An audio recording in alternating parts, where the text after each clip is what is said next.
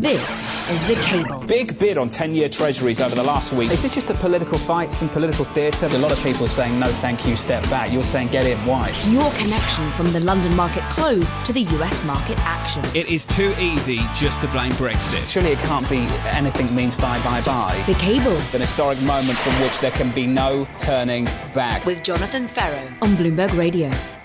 Good afternoon, good afternoon to the beautiful city of London. I'm Jonathan Ferro. You are listening to The Cable live across the capital on DAB Digital Radio. It's just gone 5 pm in the city. At the close today, the FTSE 100 negative 24 points, down a third of 1%. Some strength on the continent with the DAX up three quarters of 1%. Some strength in pound sterling as well. We kiss and breach 139 at 139.13. We now trade at 138.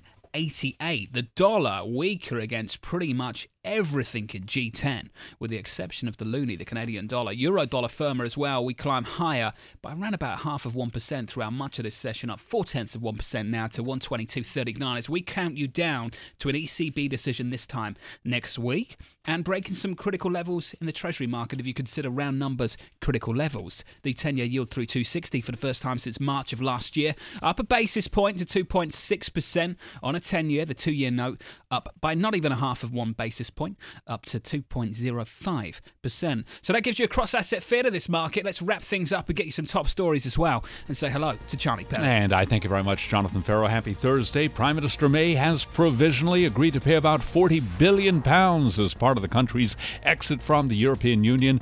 Some are up in arms about the tab, but an analysis by Bloomberg Economics shows it's a price worth accepting if it helps the UK win favor with EU negotiators and secure a trade deal that is beneficial to the economy. Ryanair holding shares are up almost 3% after the Irish discount carrier took another step toward de escalating labor tensions, saying pilots at all 15 of its bases in the UK have now voted to accept a pay deal. The UK pay agreements remove one potential trigger for added labor strife at Ryanair, which agreed last month to recognize pilots' unions across its European network after refusing to do so for years. Malaysia's Permodalan Nasional is going to buy a stake in London's Battersea Power Station building, where Apple plans to occupy a new UK headquarters. The Sovereign Wealth Fund will own the iconic building with the Employees Provident Fund in a deal which values the power station building at about 1.6 billion pounds. That is the latest from the news desk. Jonathan Ferro, back to you. It's all happening in Battersea. It is. It? it is, and it, it is iconic. And I vividly, you know, even as recently as a couple of years ago, the taking White the, Towers, the White Towers. But I remember always taking the train out of Victoria, Yeah. heading down to Margate of all places. That's where my mom lived for many years. But every time I would go past Battersea, I, I don't know what made me do it. Maybe it was the tourist in me.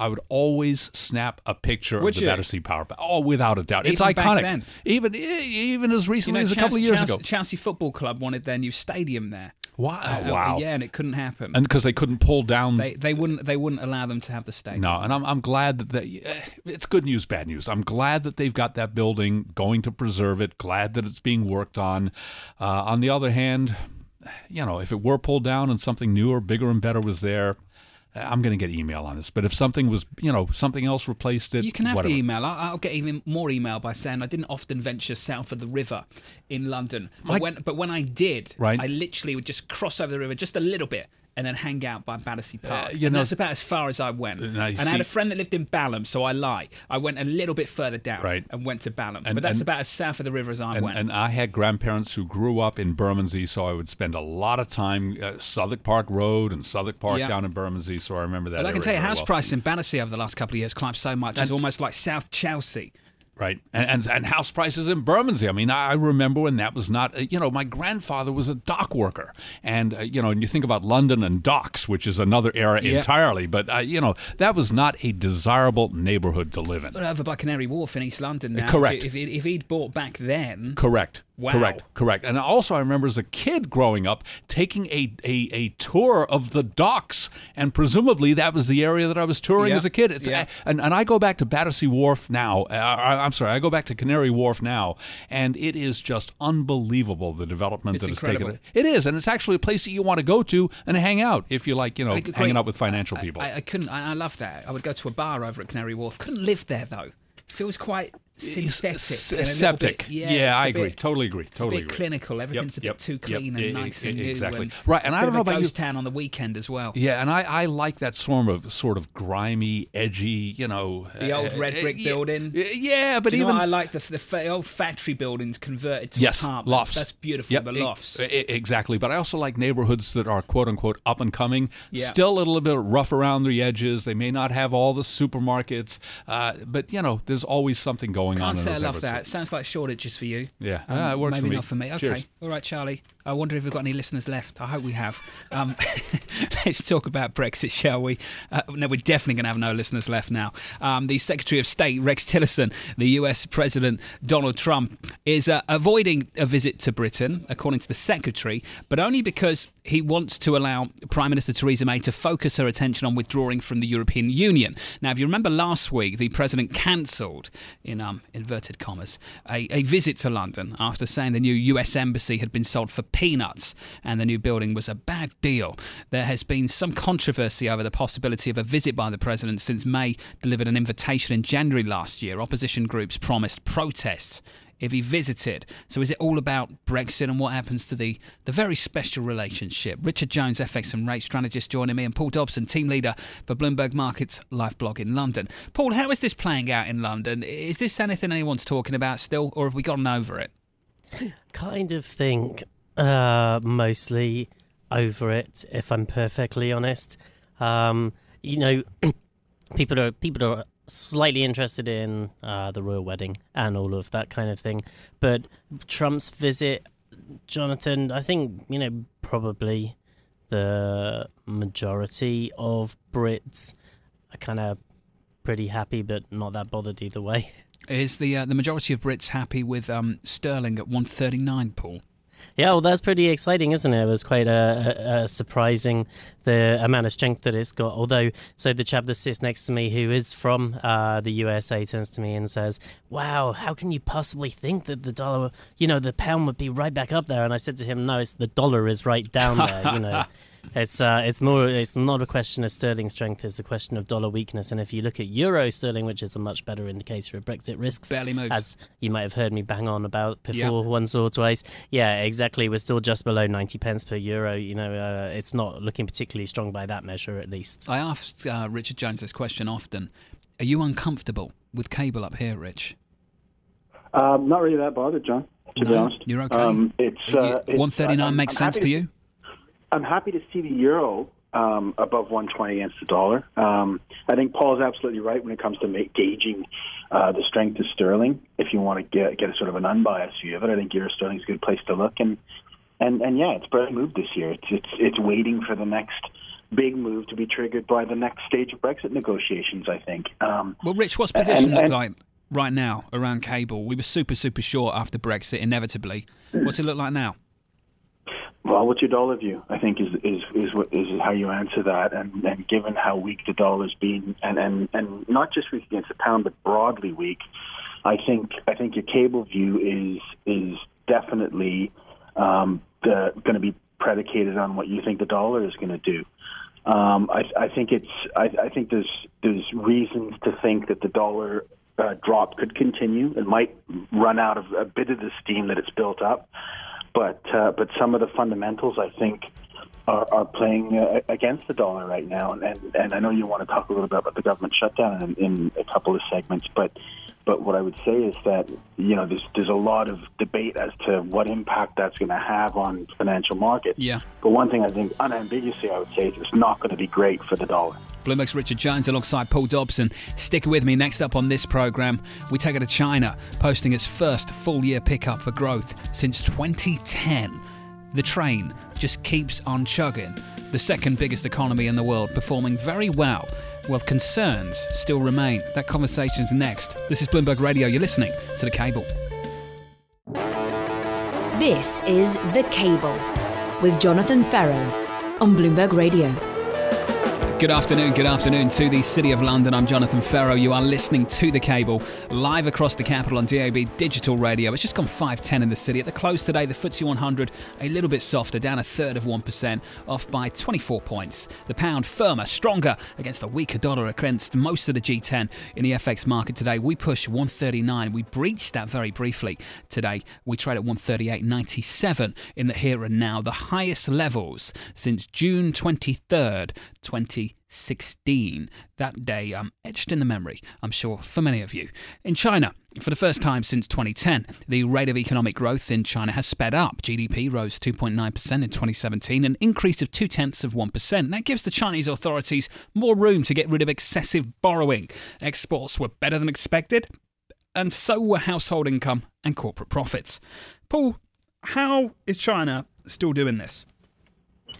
Good question. Uh, the the growth is uh, still looking strong, even though you know most people are, are, waiting and watching and even accepting of the fact that there's going to be a slowdown over the, the coming years. You know, there's no explicit growth target out there anymore. There's a commitment to reining in credit and uh, to having a more what's the right word? I was going to say sensible, but I don't think that's exactly fair. But you know, a kind of more uh, measured and uh, safer financial uh, market. So based on that, you know, I, I, guess you can say growth has looked great.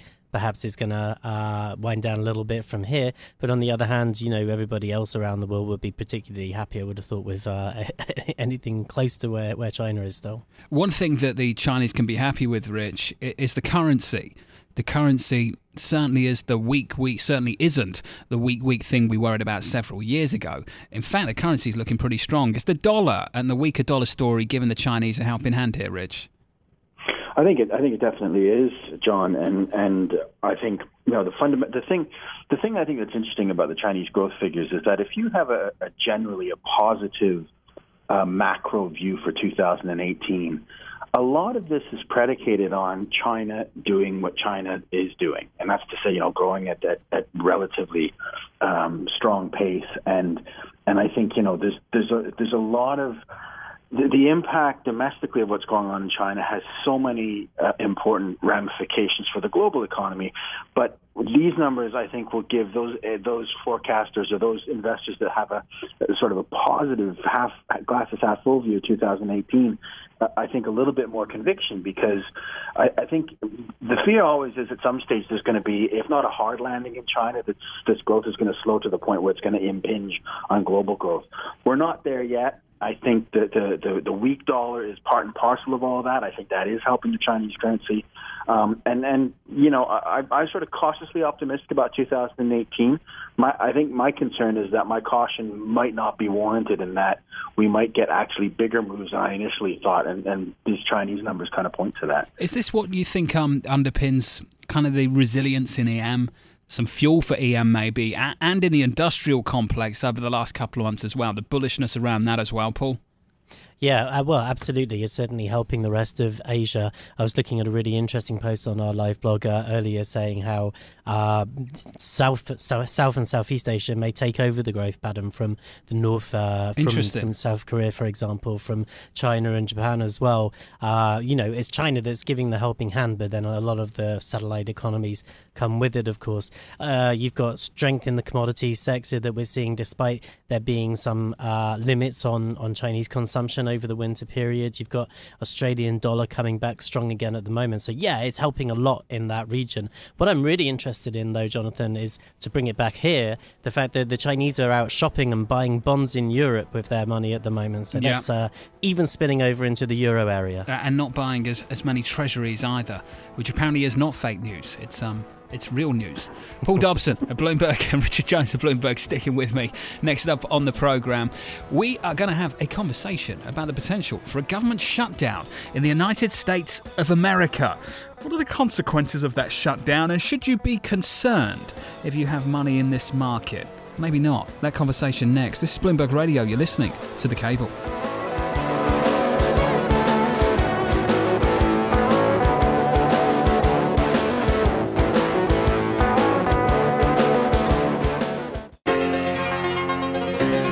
Is The Cable with Jonathan Ferro on Bloomberg Radio. This is The Cable on Bloomberg Radio with me, Jonathan Ferro, live across the capital on DAB Digital Radio. The President of the United States has thrown a wench into House Republican plans to pass a one month spending bill today. The President says he doesn't want a provision funding children's health insurance in the short term bill. Republicans had hoped to use the, uh, the children's health issue as a way of getting Democrats to vote for the measure, or be blamed if it didn't pass. Joining me, Paul Dobson and Richard Jones. This is as ugly in DC as it ever had been. And I'm not talking about connections to the president, Donald Trump. I'm talking about the previous administration as well.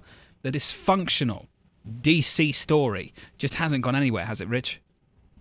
Yeah, and that's I, think that's exactly the best way to describe it. And you know, I I argued um, throughout 2017 that one of the reasons why the dollar didn't do as well as as many thought it would is because you've got Republicans controlling both houses of Congress, a Republican, uh, Republican in the White House. There was uh, high hopes that that would that there would be a lot done in 2017 and and there wasn't. The dysfunction is described is, is is exactly sort of what's characterized the whole Trump presidency.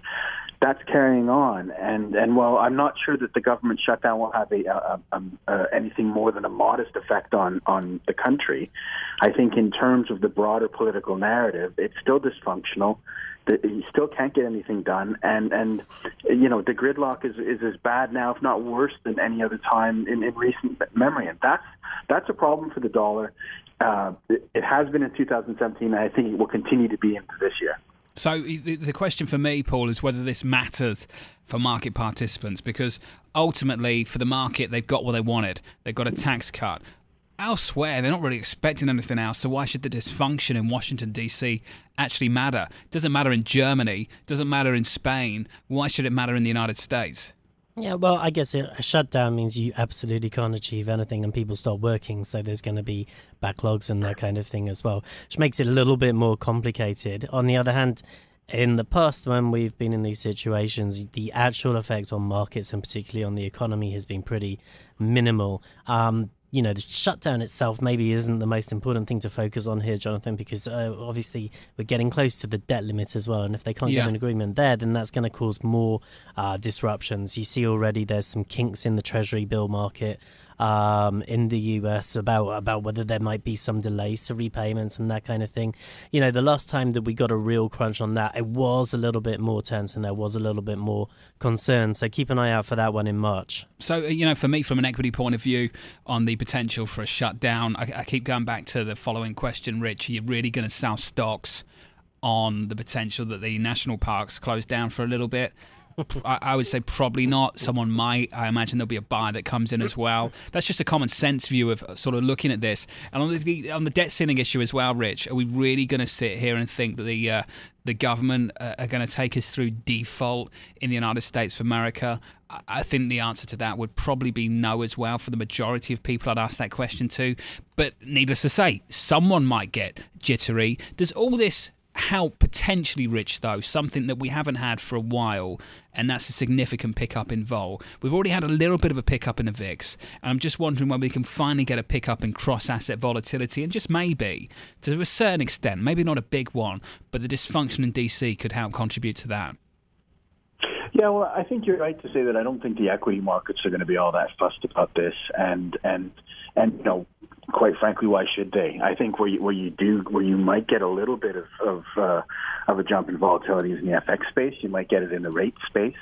Um, it depends. It depends how it plays out. But I, I think I think you're right to say that that uh, equity investors will be quite sanguine about this. And you know, I think we've been here before, and equity markets have have, have done all right. And I think the momentum behind the equity move uh, is not necessarily driven uh, by what's going on in Washington. I think it's part and parcel of it, but I think more than anything, it's it's it's decent fundamentals um, and and accommodative central banks that are really driving this. And, and I don't think a government shutdown changes that dynamic too much for equities. I think you look in FX. I think you look in rates for any potential shifts in, in, in a higher volatility regime. But even then, I think it's I think it's we it's it's going to take something um, pretty impressive to to really shift that from where it is now. So you know, help me out here. You really think it's going to have an impact on the dollar? Well, it Yeah, has well, had an I- immediate impact, hasn't it? I mean, Is that what you just think? at What you see on the screen? you- what, what you see on the screen right now? We are we are attributing that to the government shutdown. Have a look at have a look at dollar, dollar yen, Jonathan. You know, well, I know. I'm looking at the, I'm looking at the G10. I'm looking at the got- move in the G10 space today. I'm just trying to understand. Is that what's happening? I think think there's certainly a little bit of a little bit of that. You know, FX market is the most jumpy and tends to react first to that kind of thing. We've been on a dollar down theme anyway. That was trying to stage a little bit of recovery. This is the sort of thing that can reignite that pressure and catch people who were betting on a bit of a bounce uh, on the wrong side of the trade, right? Okay, Rich. Yeah, I think I think there is uh, th- th- there's a, a sort of a a whole range of things that have gone into to why the dollar has been weak. Um, I think 17 and 18.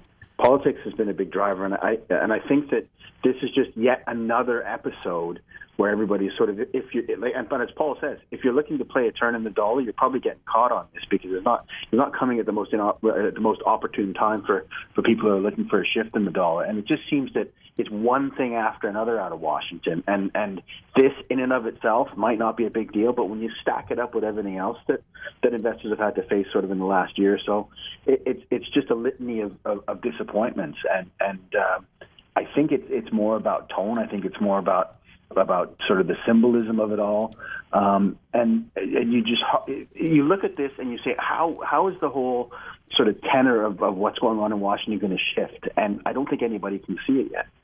Richard Jones, it's been great to catch up with you, sir. FX and rate strategist at Bloomberg, alongside Bloomberg's Paul Dobson, team leader for Bloomberg Markets Live blog in London. Gents, thank you. Thank you very much. Next up on the programme, we take it to the earnings on Wall Street. Morgan Stanley wrapping up things for the big banks here in New York City. We'll get you up to speed on some of the numbers and how the tax bill has shaped some of the numbers. Did the uh, President of the United States and the GOP tax bill just bail out a really rough quarter for some of Wall Street's biggest banks? How much have taxes come down by and what are they going to do with all that money? That conversation's next. You're listening to Bloomberg Radio. This is The Cable.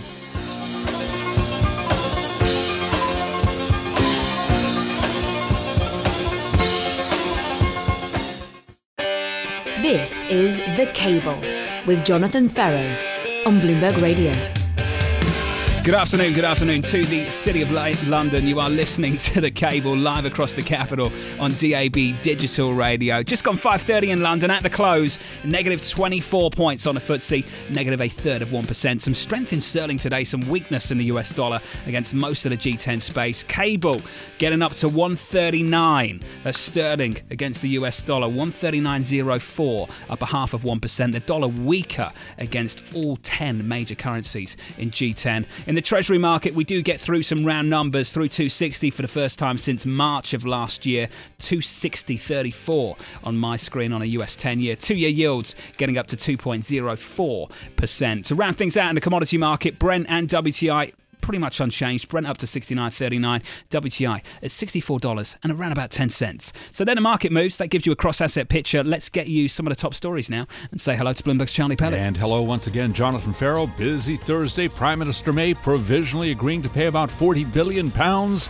as part of the country's exit from the European Union. Some are up in arms about the tab, but an analysis by Bloomberg Economics shows it is a price worth accepting if it helps the UK win favor with EU negotiators and secure a trade deal that's beneficial to the economy. Secretary of State Rex Tillerson says President Trump is avoiding a visit to Britain because he wants to allow Prime Minister May to focus her attention on withdrawing from the European Union. Ryanair Holdings shares are up almost 3% today after the Irish discount carrier took another step toward de escalating labor tension, saying pilots at all 15 of its bases in the UK have now accepted a pay deal. And Malaysia's Permodalan Nasional is going to be buying a stake in London's Battersea Power Station building where Apple plans to occupy a new UK headquarters. The Sovereign Wealth Fund will own the iconic building with the Employees Provident Fund in a deal that values the power station building at about 1.6 billion pounds. Latest from the news desk, Jonathan Ferro, back to you. If I've ever met a Ryanair kind of guy, oh, it it's would be me, Pellet. sort of, but Yeah. I will never fly Ryanair. Why not? Because lowest price isn't always the best deal. Wow, here we go. And, Walk me and, through that. and and that and I'm I'm scared. I I uh, you know I I you know I what I does that even mean? Does that mean that the wings would fall off? no. It means that I don't want. As a matter of fact, I don't want to have to worry about a lot of things when it comes to cell phone service, when it comes to power providers, when it comes to air travel. I don't want to be nickeled and dimed. Yes, I like a low price. Yes, I like a great deal, but sometimes it's better to go all in and not have to worry so about what costs is it like you that. worry about about Ryanair? Uh, Well, Ryanair doesn't always fly to a lot of the places that I want to go to. When I go to Venice, I want to fly right into Venice. I don't necessarily want to go to the airport outside of Venice and then have to take a bus Yeah, for a sure. great deal of, uh, of distance. That said, I'm off to Amsterdam in a couple of weeks. Yes, I will be flying EasyJet from uh, uh, from Amsterdam into Berlin. I don't mind flying to some of the suburban airports there because is they're this the close trip in. with the sun? yeah, with the sun, you know, and we're, we're we're going to Amsterdam because that's where you want to take a 15 year old son. You know, Clearly, a- yeah. you know, I was there. At, I think I was there at 14 Uh, were you really? on a football tour. We're going to the Van Gogh Museum, no doubt. The Anne Frank House, all Um, yeah, of that all stuff. of that Yeah, stuff, Yeah, I'm yeah. sure you were, Uh, mate. Yeah. I'm sure he was. Whatever.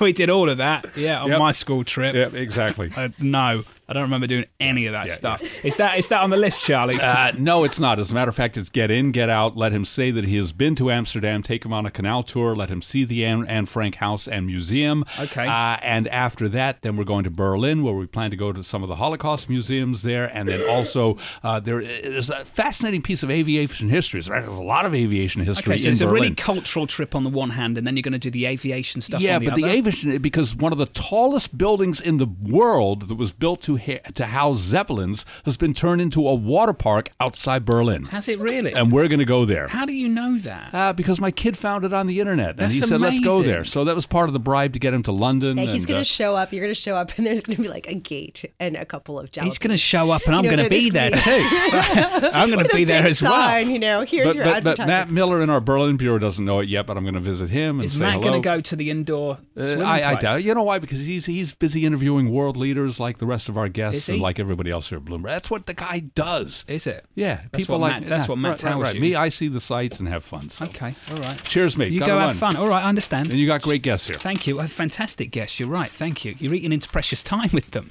Charlie, thank you very much. Alix Steel and Lisa Abramowicz joining me now. At this point of the programme, I usually just hand it over to you guys and you find something to talk about and I sit back. So what is it today, Liz? What are you feeling, Lisa? What do you got? I'm feeling a little sick. You No. are. You Are you, sound a little sick. are you feeling ill? What, are you actually No, feeling I'm, ill? I'm, I'm okay. I'm all right. Okay. Um, I don't. Honestly, can you get can you I get think through the next 20 minutes? You're I going to be all think- right. I might die She on air, that she but never gets sick. Uh, I know. Like, a week and a half literally last like, week I've never ago, gotten sick ever. I know. I was like someone striking me down, like a, a greater. Is this when you became um, full time in, in Bloomberg Media? Yep, pretty much. Yep. That's actually down. what happened. Media never, took never, Lisa never down. got All right. sick until I she stopped writing. One of the most interesting stories of the day is Bank of New York Mellon saying that it was going to take some of the money that it's going to save from the tax cuts and it's going to actually spend it on their business. It's actually going to pay more to its employees. It's actually going to invest in new technologies. And its shares are down almost 5%. Wow. Ah, And this to me is a fascinating story because it's showing how, you know, from an economic perspective, everyone is hoping that corporations in the US will take all that money that they're going to save from the tax cuts and plow it into the bigger economy and pay people more, inflation, virtuous cycle, blah, blah, blah. And this just shows, you know, if they actually do that, they are penalized, even if long term that is the best thing for their business. And meanwhile, you have other companies saying we are going to pay, uh, you know, bigger dividends or buy back more shares, and those shares rise. That's fantastic. and when you fold this in, Alix, into the Larry Fink letter from BlackRock to the big CEOs, invest in future growth, I'm sure they're going to sit there and think, well, look, um, Charles Scharf did it over at Bank of New York Mellon, and That's look what right. happened. That's right. Yeah, no, it's a good point. But if you take a look overall at companies that are investing more, uh, say in capex versus dividend and buybacks, the companies that are investing more in capex have risen. So I'm just wondering if this is like a Bank of America, um, excuse me, um, a Bank of Mellon New York issue specifically. Like they don't want to see it with banks, but if you're an industrial, it's cool. Like if you're an Apple company, it's cool. I mean, how then do you explain that those companies that invested in capex have actually done well? Well, it's not clear to me actually on the Apple story how much of that is incremental 100%. in, in, into into capex. Apple really vague yesterday, and if you go through the press release, you know, I spoke to an analyst this morning about it. Actually, Lisa, the press release I said to him quite clearly, "Who was this aimed at? Wall Street or somewhere else?" And he just turned around to me and he said, "Well, it wasn't aimed at us. This press release was not for us. Of this course, was for corporate President PR." Trump. Yeah, this it's was for aimed directly at President Trump because realistically, first of all, uh, just to be very clear, everyone's saying, well, this means that they're probably going to bring back uh, north of two hundred billion dollars in cash back to the U.S., and that's why they're going to get this thirty-eight billion dollar tax bill on it. What does that mean? A vast majority of this quote unquote cash is invested in short term US corporate debt. So if if that's the case, what's it it's going to go from there to what? To there on the other side? I mean, they're just going to pay the taxes on it. You know, there's a, there's a huge question of what they're going to do with this. Certainly, the market is not seeing this as any kind of wholesale uh, overhaul of their general business. You're not seeing some kind of new project. So yeah, I mean, it's hard to say what they're actually saying other than throwing around a lot of big numbers that President Trump can kind of be proud of. Also, they got to pay that tax bill no matter what, whether or not they bring that home. So I still question that headline. True. All true. Um, Alix Steel and Lisa Abramowicz sticking with me. Next up on the programme, we're going to talk about some of the bank earnings. Morgan Stanley reporting today, wrapping up things for the street. We've talked about the tax bill and Bank of New York Mellon, but it was a really interesting quarter for some of the big banks out there. Alix has the privilege of speaking to some of the uh, leadership over at Goldman. Be interesting to get her insights on where this goes next at Goldman Sachs after a pretty rough quarter for fixed income trading, but a really solid quarter for elsewhere in the banks. So it's the scorecard for the big banks on Wall Street. That's next. This is Bloomberg Radio. You're listening to The Cable.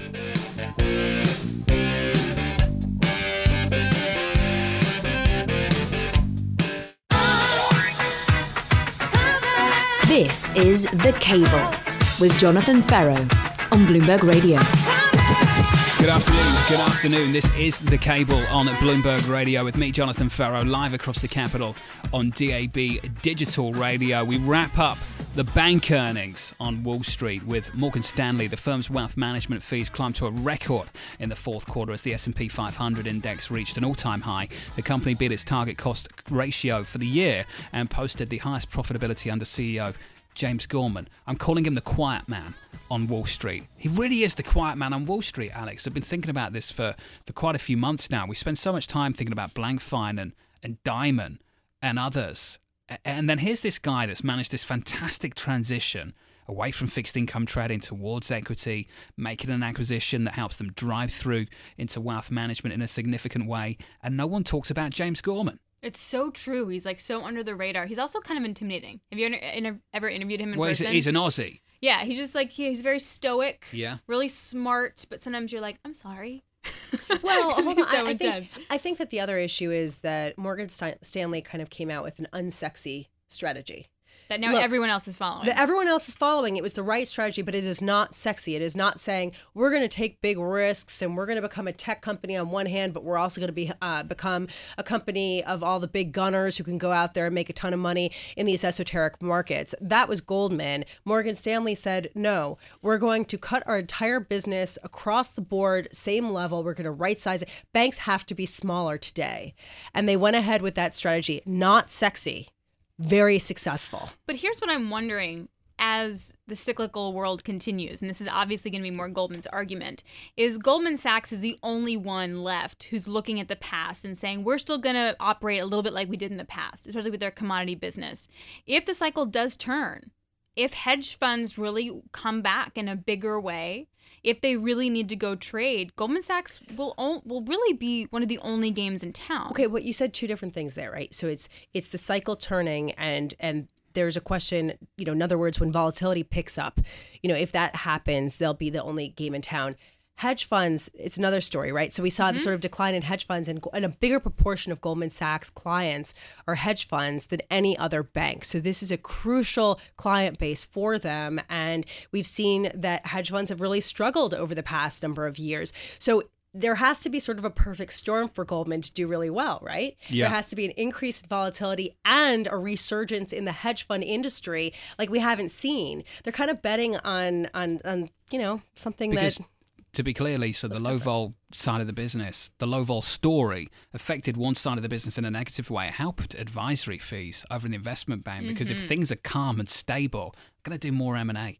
I'm going to issue more, more, more debt as well. Uh, there's other side of the business that will do well Oh, when yeah. the trading isn't doing so well. In fact, lost in the numbers with Goldman yesterday, and I do think a lot of people were very hard on Goldman Sachs, focused on the big drop off in fixed trading revenue, as you should be, as you should question the strategy over at Goldman, considering it's been weak for several quarters. Revenue on the year up.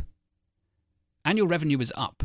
And no one really talked about it because we were so focused on FICC. And annual revenue was up because the IB, the investment Mhm. bank, actually did really, really well. Well, but that's part of their strategy, and they would never say it like this, but they're they want to cross sell.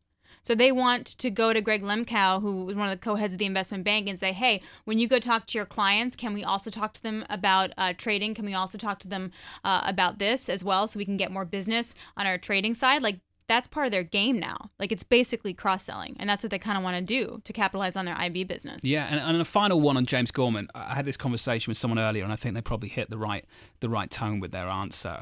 If you think about it, the kings of the financial crisis, so to speak, if you could be a king, but the guys that came out of that storm are the names we all know: Jamie Dimons, the Lloyd Blankfeins. Mack mm. has gone.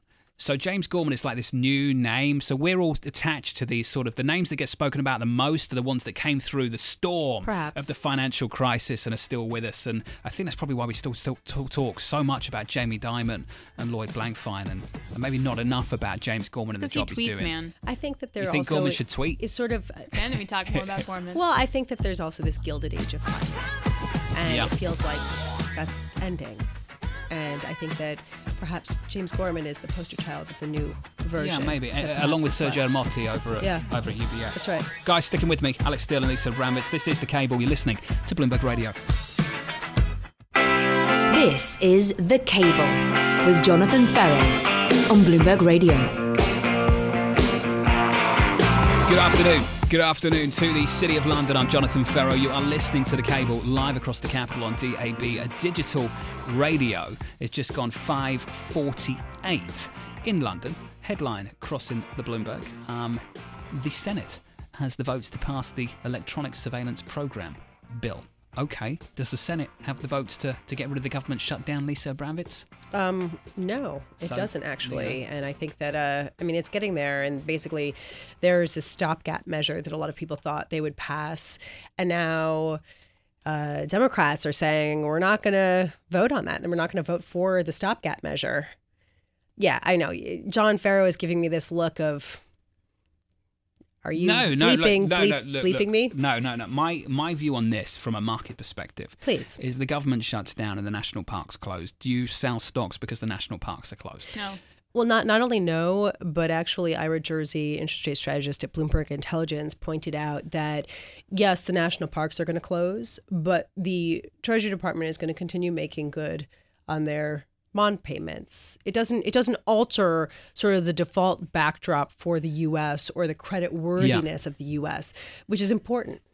And and yes, and also I feel like it's gonna get done because that's how Trump has rolled. I mean, when Tom Barrack, who I like to call uh, Donald Trump's, this is what he meant to say, friend, what, what was on the show. That is such an accurate description Um, of the uh, of Tom Barrack. Yeah, it really I know is. it. And I asked him, I said straight up, I was like, is President Trump racist? And I asked that specifically because of the whole DACA issue with the government shutdown. And if he is, that is going to be a huge stumbling block. And he said, no, no, no, he's not. That's literally his negotiating tactic. When he comes out and says weird stuff, apparently that's his negotiating tactic. So I just, I, it's like, how do you even digest that as a market So, participant? so Gillian Tett of the Financial Times, um, she said something really interesting the other night, and she said that um, the Trump administration was like an Agatha Christie novel where everyone rushes into the kitchen because they've heard a noise, so everyone's in the kitchen, and that's what they're focusing on. But the murder takes place in the library, uh, and that's like the that's like this administration right now. We're all obsessed that he said s-hole reportedly in the Oval Office when he talked about several countries. We're all obsessed with his relationship with Bannon and this story that's come out, Fire and Fury. And in the meantime, all the real stuff, I mean, the policy stuff, is happening in the library. We're obsessed with the personality of the president, but meanwhile, serious policy issues are taking place in All the right, so library. what's the murder? That, that go on. I asked the same question. What is the murder? The murder, if you think about it, is the deregulation around energy and emissions. Those things are going on behind the scenes. The murder is the erosion of institutions worldwide. Things that are happening behind the scenes slowly without you even realizing. They're very slow burning issues that all of a sudden you realize are going to have a big, big impact. And actually, one other murder uh, that people perhaps are just starting to uh, pay attention to are the trade policies and how they're getting rewritten. And uh, Leland Miller of the China Beige Book uh, came on Bloomberg Radio earlier today, and he said within the next few weeks, the Trump administration will unveil their China policy, their trade policy, and it could potentially be a huge deal and totally blow up a lot of the relationship. And people are not really prepared for that, and they don't really have guidance as to which way it could go. Hmm, interesting. I, I'm trying. I'm pausing because I'm trying to think of some kind of relationship to Clue, which is one of like the best movies ever made, into Donald Trump with Agatha Christie. No, you guys aren't you take me some on time. that. No, you Well, can I, take some time I, and I come up mean, with I. I actually never, I, I just thought What- of the board Don't game. even tell me you've never seen Clue because I'm gonna have to die. I dive don't into think never I have seen it. seen Clue. Are you what? No, is it is it Poirot? Clue Is is like does it the have- best does- movie ever. Does it have Poirot? no, this is like I the love Poirot. comedy. I love Poirot This, this is the comedy one. No, No, no, I've played the board game. Help me. no. this is I so literally wrong. don't know what you're talking about. Oh my god, it's like the you. funniest thing ever. Nope, no idea Ma- at all. Ma- Madeline Kahn nope, as Miss Scarlet. nope. Nothing. No, she's not Miss Is this Miss Cluedo? White. Is this Yeah, Clue, no, Clue. Cluedo? No, literally. It's a movie about Cluedo. No, just Clue. But Like is, the it, board is it game. about the board game Cluedo? Yeah, yeah, and, and they made it into a, a really funny comedy. Wow, and it had that's Madeline what, what- was it like 2018? as- as- 2018. The When- board game becomes a come movie. out? What? Oh my When did this god! come out? Hold on, I'm gonna look it up right now. I I'm watched like, Doctor Who. I'm, I've- I'm, I I've live Okay, a fine, rock. like, you're I've British, worked but with Alix Lisa, for I'm several years now. you. She's like the least cool person I've ever met in media. So no one else has ever watched this movie, Lisa. don't, That's actually- don't don't worry about it. You're talking to Lisa, who's equally, I would argue, kind of a nerd like me. Perhaps. Eileen Perhaps Brennan, worse. Eileen Brennan, Tim Curry, Madeline No, Kahn. no. 1985 Drawing was the when it came here. out. I was born in '85. What? I'm so disappointed. Okay, anyway. I, All I, I digress. I got nothing for you because now I'm just so upset that I can't make a reference to Clue. 'cause So neither on of a, you actually on a serious note on China-US relations, I had a great conversation with Don Straszheim of um of Evercore today, who focuses on China, and we talked about this tension around jobs in the United States and this tension around jobs in China. And he basically said, if you think about it, the United States wants back all the jobs it had lost over the last couple of decades, and it's the low-paying, low-value-add manufacturing jobs, it's the coal stuff, it's the mining stuff. They want them back. And he said that China's approach is basically you can have them because guess what we want? We want the high value added manufacturing jobs that you have in the United States right now, and we're coming after them. And he said that that's where the biggest tension is going to be, not the stuff happening right now, hmm. because he's saying China's attitude, and you spoke to him as well, Alix. Yeah. He's saying China's attitude is you can have them, but we're coming after this. And that's going to be the clash of the next decade that I think is really going to bubble over. the clash that we have to pay attention to, right? But uh, in the short term, though, there's going to be a lot of words, and they're going to be potentially ugly. Yeah, I, I'm obviously keying into Section uh, 232 and what he winds up doing about that. Uh, and that's basically like tariffs on steel and aluminum uh, as a national security issue. That's right. What I find pretty cool about that, though, is that we don't actually import that much from China in that area, and the high quality aluminum that we use and steel that we use is here and in the Middle East. And so the reasoning is if you wind up deflating the prices of aluminum and steel, we're going to have to import it from the Middle East because smelters here will close. That's the weirdest argument. It's an interesting argument. Did I lose you guys too? Is a clue in this? We- It's over. no, we can- looking at me No, like no. I'm an idiot. We No, can I carry on in the commercial break. I think we've got like 30 seconds left. You got anything to add, Lisa? In like 10? No. Okay, watch Don't Clue. fancy it? Seriously, Everyone- do it. Just do I'll, it. I'll watch a I've been rendered speechless. Don't Alright. buy Skechers. Just watch Clue. Don't. Buy Skechers. well, I, whoa. Let's whoa. go. Let's go. Bloomberg's Alix Steel and Bloomberg's Lisa Abramowicz. Lisa died a little bit inside.